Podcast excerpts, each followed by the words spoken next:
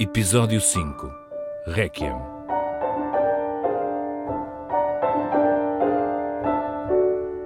É na morgue. Passamos o arco e um soldado alinha-se e faz a continência. Passamos umas obras que ficam à direita e eis-nos num recanto onde se vê um barracão, velhos restos de caliça e quatro caixões, em pele melé, de tampas soerguidas, por onde irrompem falanges e pedaços de mortalha. O cheiro é horrível, sufocante, faz vômitos, lembra o bafo do guano e a vaza limosa de uma cloaca. O senhor doutor Azevedo Neves, que não dormiu de ontem para hoje e que vai não tarda nada, acompanhado por mais quatro clínicos, fazer as autópsias de Carlos da Maia e Machado Santos, porque o granjo tem muitos ferimentos e fica para amanhã, narra como o corpo do almirante foi transportado para a morgue. Entrei já depois das duas horas da madrugada. Os marinheiros que o traziam ouviram tiros e logo estatelaram o cadáver no chão e ripostaram. Um servente levou o corpo de rastos para a sala. Não pode entrar, diz o Sr. Dr. Azevedo Neves. Peça à família se quiser. Conhece-a? Um jornalista conhece toda a gente. Entramos na morgue. A morgue é um edifício em ruínas, descarnado, onde os cadáveres se repartem por aqui e ali. Não há uma sala própria. Estão quase sempre em desvãos. O cadáver de Machado Santos, por exemplo, na iminência da autópsia, já para esta tarde, logrou uma sala clara, branca, envidraçada. É a única sala em condições. À roda do mármore, daquele frio mármore que as guitarras da mouraria gemem, os assistentes, todos de branco, todos de mãos atrás das costas, todos de lunetas, não têm máscara, têm indiferença. Aquilo para eles é já tão velho. Há uma hora, minuto a mais, minuto a menos, o cadáver de Machado Santos, em cima da pedra, tinha só a cobri-lo, até meio corpo, um lençol branco. Depois, o peito forte, com sombras de cabelos, junto dos mamilos, dois buraquinhos sangrentos, de carne picada, mais ao alto, um golpe talvez de baioneta. Olhamos-lhe o rosto. Tem muita serenidade, uma grande placidez, onde o branco exangue congela num doirado fosco. Os lábios arrepanhados mostram os dentes sujos, negros, as pálpebras descidas sobre os olhos, na da esquerda uma mancha listrada, sangue coagulado de uma equimose. Aquele nariz vermelho, congestionado, que a ira ou a cólera enrubescia, é agora uma linha de mármore florentino, modelada delicadamente a cinzel. Rodeamos um pouco a cabeça do cadáver. O cabelo, ralo, solto e negro, em falripas, tem uma tintura de óleo que a podridão já anda a compor. E a sala canta, cintila, doirada de sol numa evocação de primavera longínqua. Acolá tudo é branco. Os azulejos, os cristais dos vidros, três mesas de autópsia, o próprio corpo do cadáver. Só o rosto, aquele rosto pálido, velado de melancolia, se não de tenue sofrimento, nos chama à realidade. Machado Santos teve na morte o seu supremo gesto, um gesto de grandeza, de renúncia. Viveu lutando, morreu desprezando. A noite de 19 para 20 de outubro de 1921 foi sangrenta. Agora amanhã é dos mortos. Deitados na morgue de Lisboa, que Artur Portela, jornalista no Diário de Lisboa, visita, fixando o momento num excelente texto publicado na edição desse mesmo dia de que ouvimos o extrato neste episódio. Lisboa primeiro e depois o país acordam da noite demencial em estado de choque. O coração da República tinha sido ferido por balas das espingardas daqueles que se reclamam republicanos. Pelotões de execução improvisados atravessaram a noite, a pé de caminhoneta, em busca das suas presas. Morto está Machado Santos, o herói do 5 de outubro. O primeiro-ministro e líder dos liberais António Granjo. José Carlos da Maia, outro herói da implantação da República, e mais dois outros oficiais de relevo. Não morreram em combate. Foram arrebanhados de suas casas e executados. O país está estarrecido perante este pico de violência. Perdemos tudo: os heróis, os santos, as certezas e os sonhos. escreve-se na edição do dia 29 de outubro da Ilustração Portuguesa. Às mortes seguem-se os funerais, com pompa e circunstância, mas sem o caráter nacional que um governo ferido à nascença por aqueles assassinatos desejava que tivessem, como forma de recuperar a credibilidade. Só que as famílias das vítimas recusaram. Quem o podia salvar não quis, quem quis não pôde. Ele agora dispensa favores, disse a viúva de António Granjo. O funeral de Machado Santos tem lugar no dia 23, pelo meio-dia, com um calor asfixiante. A guarda de honra é prestada por um batalhão da GNR com 600 militares e uma companhia da Armada com 120 marinheiros, homens provenientes das mesmas forças que constituíam o núcleo da revolta durante a qual foi morto o almirante. Há salvas de bateria e bandas de música para executar uma peça fúnebre. Milhares de pessoas seguem o ataúde até ao cemitério do Alto de São João. A descrição do Diário de Notícias. A urna ia coberta pela bandeira nacional e o capitão Sr. António José Rodrigues levava numa pequena almofada de veludo negro o chapéu armado e a espada do infortunado almirante. Atrás da urna seguiam a irmã, o filho e o irmão de Machado Santos. Uma longa fila de trens e automóveis fechava o cortejo, destacando-se o automóvel do Sr. Jaime Atlas, representante do Sr. Presidente da República. Fim de citação. Já no cemitério, Manuel Maria Coelho, o chefe da revolta e novo chefe de governo, no momento de cumprimentar a viúva de António Granjo, terá afirmado: Ajudem-me a descobrir esses facínoras, mando-os fuzilar. Afinal, o país tinha agora um governo novo, saído da revolta em que foram cometidos os assassinatos. E, por paradoxo, é ele que cabe encontrar os assassinos e sossegar um país que não consegue entender o porquê das mortes. E procura na pergunta quem mandou matar uma resposta que o ajuda a atravessar o momento de catarse coletiva em que mergulha. A resposta mais óbvia, tão universal e tão portuguesa, é que a culpa é de todos, logo não é de ninguém. Conto muito é de uns tantos que apertaram o gatilho, numa explosão de fúria, animados pelo clima revolucionário. É isso que se infere das palavras de Cunha Leal no funeral de António Granjo. O sangue correu pela inconsciência da turba, a fera que todos nós, e eu, assolamos, que anda à solta, matando porque é preciso matar. Todos nós temos a culpa.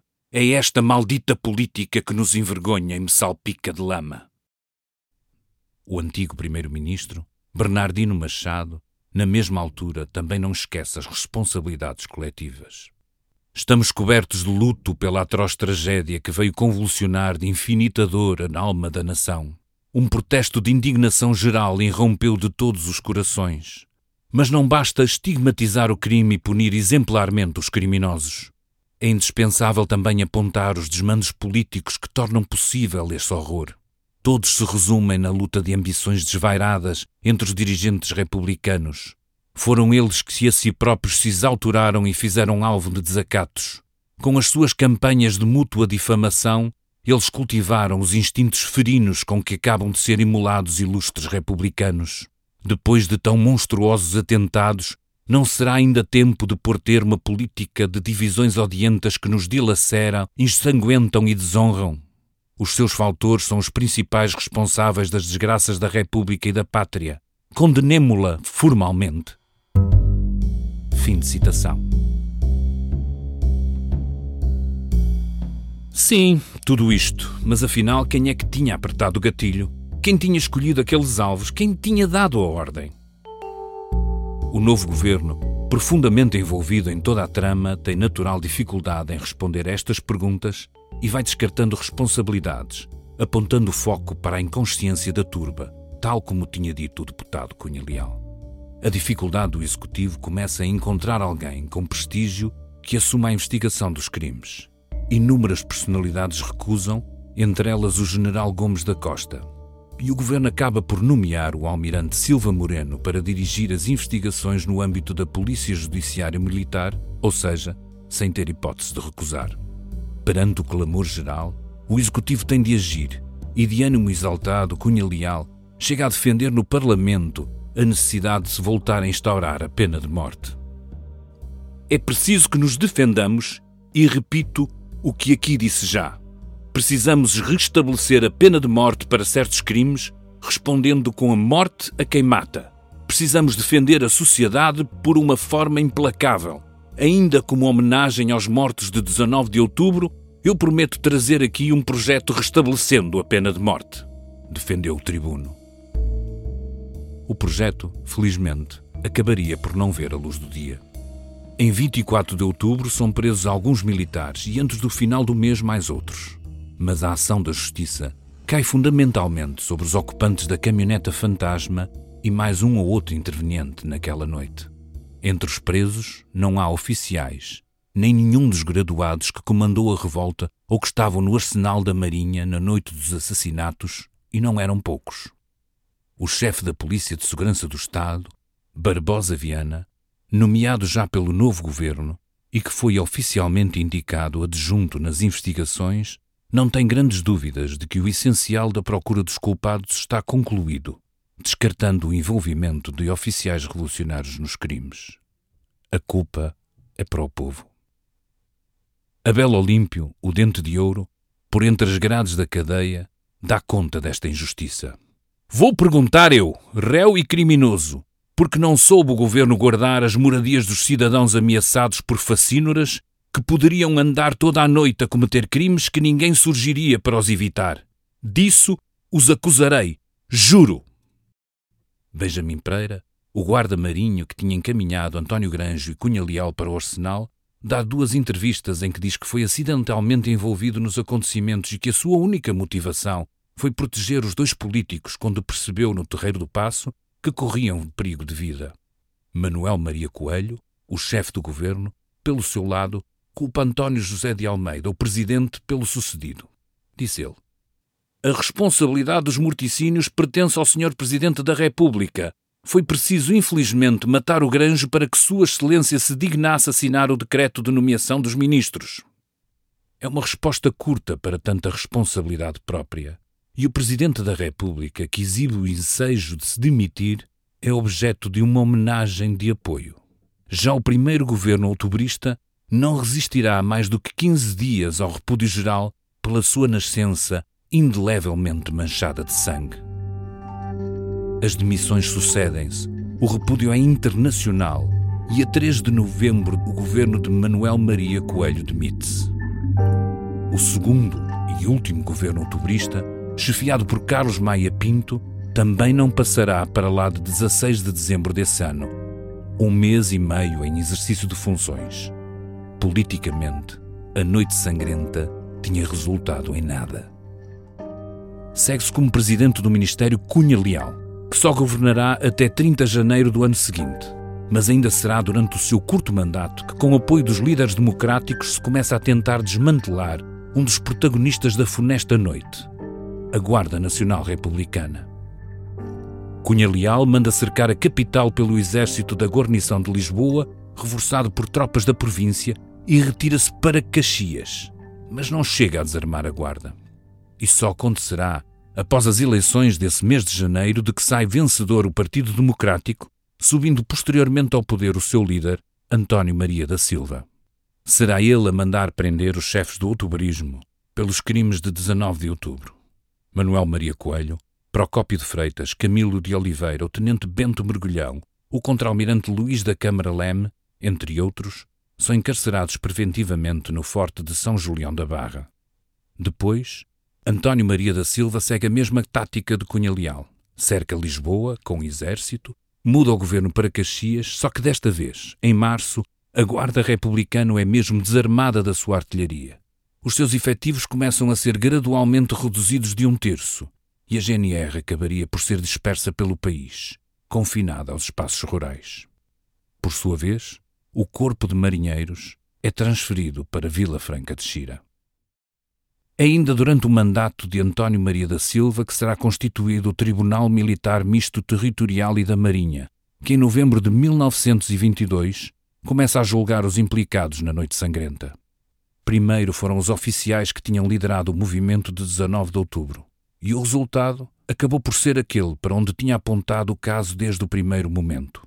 Foram absolvidos, em fevereiro de 23, de qualquer suspeita de complicidade e também absolvidos de não terem tomado as providências necessárias para impedir os assassinatos.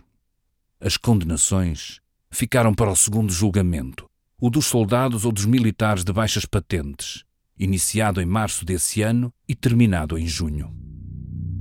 Cinco réus, incluindo Abel Olímpio e Heitor Gilman, foram condenados à pena máxima. Dez anos de prisão maior celular, seguidos de vinte de degredo. Quatro a pena maior, oito anos de pena celular, seguidos de vinte de degredo. Quatro a pena correcional e nove foram absolvidos. Benjamin Pereira seria condenado à pena de um ano de prisão correcional. O trabalho do tribunal é fortemente criticado, especialmente pelas famílias das vítimas que viam terminar o julgamento com os responsáveis do golpe ilibados e sem qualquer sombra de resposta sobre quem seriam os mandantes dos crimes. O filho de Machado Santos, interrogado em tribunal sobre se considera que os crimes são reflexo da fúria de uns quantos revoltosos ou se faziam parte de algum plano, não tem dúvida na resposta. É minha convicção absoluta que houve alguém que mandou os marinheiros matar o meu pai. Estou mesmo convencido que entre esses mandatários, alguns eram elementos que faziam parte do comitê dirigente do movimento de 19 de outubro. Mas o poder republicano nunca se mostrou muito interessado em encontrar as motivações para aquela série de assassinatos, e nem quando, anos mais tarde, alguns factos novos vieram à tona, foram incitadas diligências que conduzissem a alguma conclusão. Sem a responsabilização dos líderes pela revolta, o crime ficava assim confinado a um crime comum, sem implicações políticas, cometido por uns tantos desvairados. As mortes da Noite Sangrenta seriam assim somente obra de um grupo de soldados da GNR e de marinheiros que acumularam ódios e vontade de vingança e que naquela noite encontraram o pretexto para eliminar os objetos da sua raiva, concentrada em figuras que tinham participado no período sidonista. Todos os assassinados, com exceção de António Granjo, tinham estado envolvidos com Sidónio Pais, o mesmo acontecendo com Tamanini Barbosa e outras figuras desse período que conseguiram escapar à morte naquela noite, apesar de terem sido procurados por grupos de revoltosos. Mas mesmo que a fúria dos soldados fosse uma explicação, ela não ilibaria os muitos oficiais que intervieram no percurso dos autores materiais do crime, dando instruções, permitindo os crimes ou mesmo atribuindo meios aos assassinos, como a caminhoneta em que se deslocaram. E é muito curta, muito curta, perante um facto indesmentível dessa noite que irá abrir portas para diversas teorias. A existência de uma lista de alvos a abater que ia muito para lá daqueles que tinham participado no sidonismo. Se havia uma lista, houve premeditação, não só a fúria incontrolada do momento. E se atendermos aos nomes que foram procurados naquela noite, o conjunto ultrapassa em muito a vingança contra os que participaram no período sidonista. Embora esse pudesse ser um dos critérios onde marginalmente encaixava também um nome como o empresário Alfredo da Silva, já não servia para Bairros Queiroz, ex-primeiro-ministro, para o banqueiro Souto Maior ou empresário Fausto de Figueiredo e certamente não para António Maria da Silva, líder dos democráticos que teve de fugir para Madrid. Os jornais e as famílias das vítimas falam de uma lista que teria sido composta numa reunião na rua de Santa Marta, em que teriam estado diversos elementos da Revolução de 19 de outubro. Há referências até à possibilidade da existência de duas listas, uma composta pela Confederação Geral dos Trabalhadores, que incluiria diversos capitalistas e industriais, e outra do próprio Comitê Revolucionário, onde constariam os políticos. O movimento que enquadrava a revolta outubrista era uma mistura de descontentamentos, que tanto integrava elementos da GNR, incomodados com a prisão do seu ex-comandante Liberato Pinto, como gente próxima de Cunha Leal, liberais, sindicalistas, pessoas do Partido Democrático Afoncista, maçons, mesmo o núcleo reunido em torno da Seara Nova, cujo primeiro número sairia exatamente nesse mês de outubro, era suspeito de estar de acordo com a revolta. E, aliás, convém dizer, um dos seus elementos chegaria mesmo a integrar o governo de Manuel Maria Coelho. Será que esse conjunto inorgânico de forças que acabou por não representar nenhuma solução política viável teria estado na origem de um rol de pessoas a assassinar com que se pretenderia uma espécie de limpeza redentora da República? A existência da lista seria também debatida durante o julgamento dos implicados no 19 de outubro e várias das pessoas que constariam dela seriam chamadas a depor em tribunal. Mas os seus alegados autores nunca seriam nomeados, quanto mais implicados, e até aos dias de hoje nunca a lista foi encontrada. Com a soldadesca que tinha sangrado a República a apodrecer na prisão, sem responsáveis de relevo, o caso e a própria noite sangrenta, afinal a noite infame do próprio regime, foram caindo no esquecimento. Mas houve alguém que nunca mais descansou em procurar quem poderiam ser os mandantes da noite sangrenta, quem poderia ter dado as instruções à caminhoneta fantasma. Essa figura é Berta Maia, a viúva de José Carlos da Maia. Logo no primeiro momento em que se confronta com o Dente de Ouro, no governo civil, pouco mais de um mês após a noite do assassinato do marido, mostra o vigor da sua alma inconformada. Conheces-me? Olha bem para mim. Não me destes tiros, mas vê bem que sou um cadáver.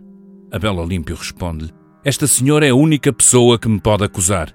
Assassino, atira o cunhado de Berta Maia. Dê-me dois tiros, minha senhora. Perante o ambiente tenso, o chefe da polícia, Barbosa Viana, manda retirar o preso, mas Berta Maia pede que ele volte e dispara. Quem te mandou? Ninguém, responde Abel Olímpio. Mas tu conspiraste? Andastes com integralistas? Fostes preso como tal? Andastes com o padre Lima, porquê? Para quê? Eu sou republicano. Estava na conspiração para saber o que se passava e contar aos republicanos. Aqui todos são republicanos, então conta tudo. Tratava-se de um movimento nacional comandado por um capitão de fargata. E mais nada contou. Mas Berta Maia também não desistiu. Ao longo dos cinco anos seguintes, encontrou-se várias vezes com o homem que lhe levara o marido de casa. Daí resultando as entrevistas, publicadas no livro, que, perante o desinteresse das autoridades, edita em 1928 com o título As Minhas Entrevistas com Abel Olímpio, O Dente de Ouro, Páginas para a História da Morte Vil de Carlos da Maia, republicano, combatente de 5 de outubro. Só na última entrevista, já em maio de 1926, na penitenciária de Coimbra, o Dente de Ouro dá algumas pistas mais concretas para o que terá conduzido até aquela noite trazendo substância a uma das teorias difundidas após os assassinatos, a de que na origem dos crimes estava uma conspiração monárquica com apoio internacional, nomeadamente de exilados em Espanha. O próprio investigador, nomeado pelos outubristas Barbosa Viana, tinha levantado durante o julgamento dos oficiais a hipótese, conveniente para os réus, de que havia mão monárquica na matança, mas acabaria por ter de libertar o padre Maximiano Lima, um dos alegados conspiradores, por falta de indícios. Será este padre que Abel Olímpio acusa de o ter aliciado e de lhe ter dado dinheiro em diversos encontros, falando-lhe em vingar a morte de El Rei Dom Carlos e levando-o a infiltrar-se no movimento revolucionário que se preparava, de forma a poder melhor liquidar republicanos, principalmente os do 5 de outubro. O Dente de Ouro aponta ainda nomes que teriam participado na conspiração, como o capitão Gastão de Melo Martos ou Luís Moutinho de Carvalho, e fala de uma lista que ele tirara da secretária do Padre Lima, onde constava Machado Santos e Carlos da Maia, uma lista que conservara em seu poder até lhe ter sido retirada por um adjunto da Polícia de Segurança do Estado. Berta Maia conseguiu que as declarações fossem passadas a autos na presença de testemunhas e assinadas pelo preso. Luís Moutinho de Carvalho e Gastão de Melo Matos ainda são chamados a depor. Confirmam-se monárquicos, assumem ligações ao padre Maximiano Lima, mas recusam qualquer relação com os assassinatos de 19 de outubro. As autoridades nada mais fazem. Fica só o livro de Berta Maia como um último apelo a que se fizesse luz sobre o caso. Estamos a chegar ao fim. Cem anos depois, as pistas da Noite Sangrenta estão frias e o mais provável é que nunca cheguemos a saber tudo o que esteve por trás deste negro episódio da nossa história. E, no entanto, cem anos depois, os factos que mais interessam estão à vista de todos para deles tirarmos ensinamentos. Se calhar, para além da natural curiosidade histórica, não é assim tão relevante saber se foi uma limpeza do regime meditada por revolta descontrolada, ou uma conspiração monárquica, ou a vingança da rua afonsista ou até um movimento financiado pelo grande capital. Se calhar, o importante ainda hoje é constatarmos as marcas que uma guerra, como a Primeira Grande Guerra, pode deixar numa sociedade para levá-la ao ponto de acreditar que o assassinato desenfreado pode ser admissível como resposta para os bloqueios que não consegue superar. O professor Luís Farinha, ex-diretor do Museu do Aljube, historiador especialista neste período e autor de uma biografia de Cunha Leal, não tem dúvida que importa ver os eventos da Noite Sangrenta à luz da psicose de violência que dominou a sociedade europeia nesses anos 20, como disse ao autor deste podcast. Acho que é bom recuar até ao período da Primeira Grande Guerra e particularmente ao pós-guerra.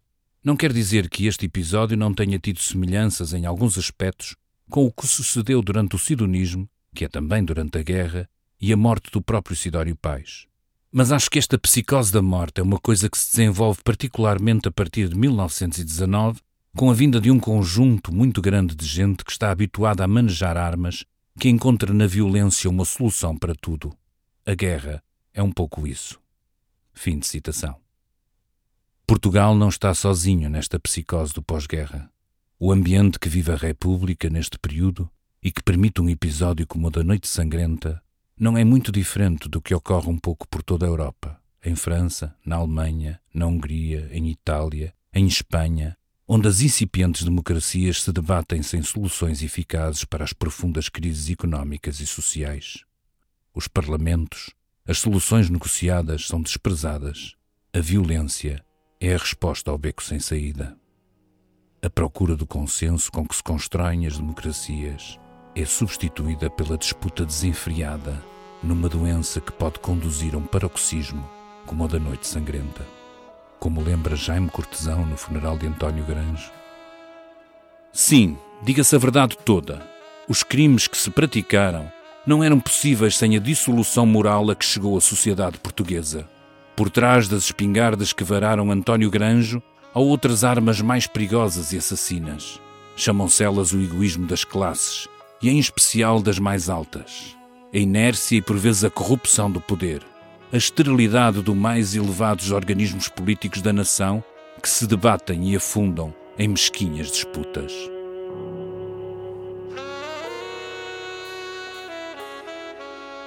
O regime nunca mais se conseguirá livrar da sombra erguida a 19 de outubro a noite sangrenta mata a República, exibindo em toda a sua dor a incapacidade do regime de encontrar soluções governativas, marcando a sangue a sua impotência.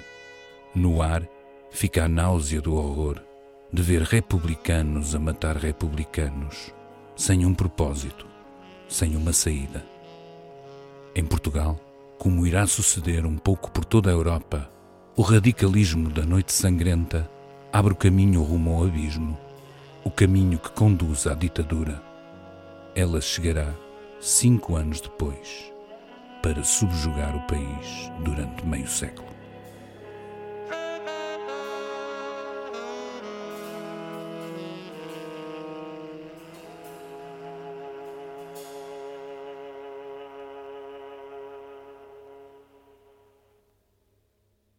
Para a elaboração deste podcast foram importantes os livros A Noite Sangrenta de José Brandão, A História da República de Raul Rego, Tradição e Revolução de José de Lino Maltês, A Segunda Fundação de Rui Ramos, sexto volume da História de Portugal dirigida por José Matoso, A História da Primeira República Portuguesa de Fernando Rosas e Maria Fernanda Rolo, a biografia Machado Santos, o Intransigente da República, de Armando Malheiro da Silva, Carlos Cordeiro e Luís Felipe Turgal, e repórteres e reportagens de primeira página de Jacinto Batista e António Valdemar, entre outros.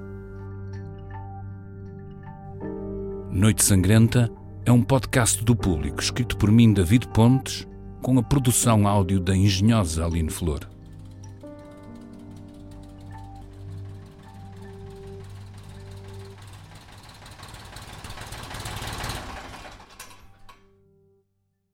O público fica no ouvido.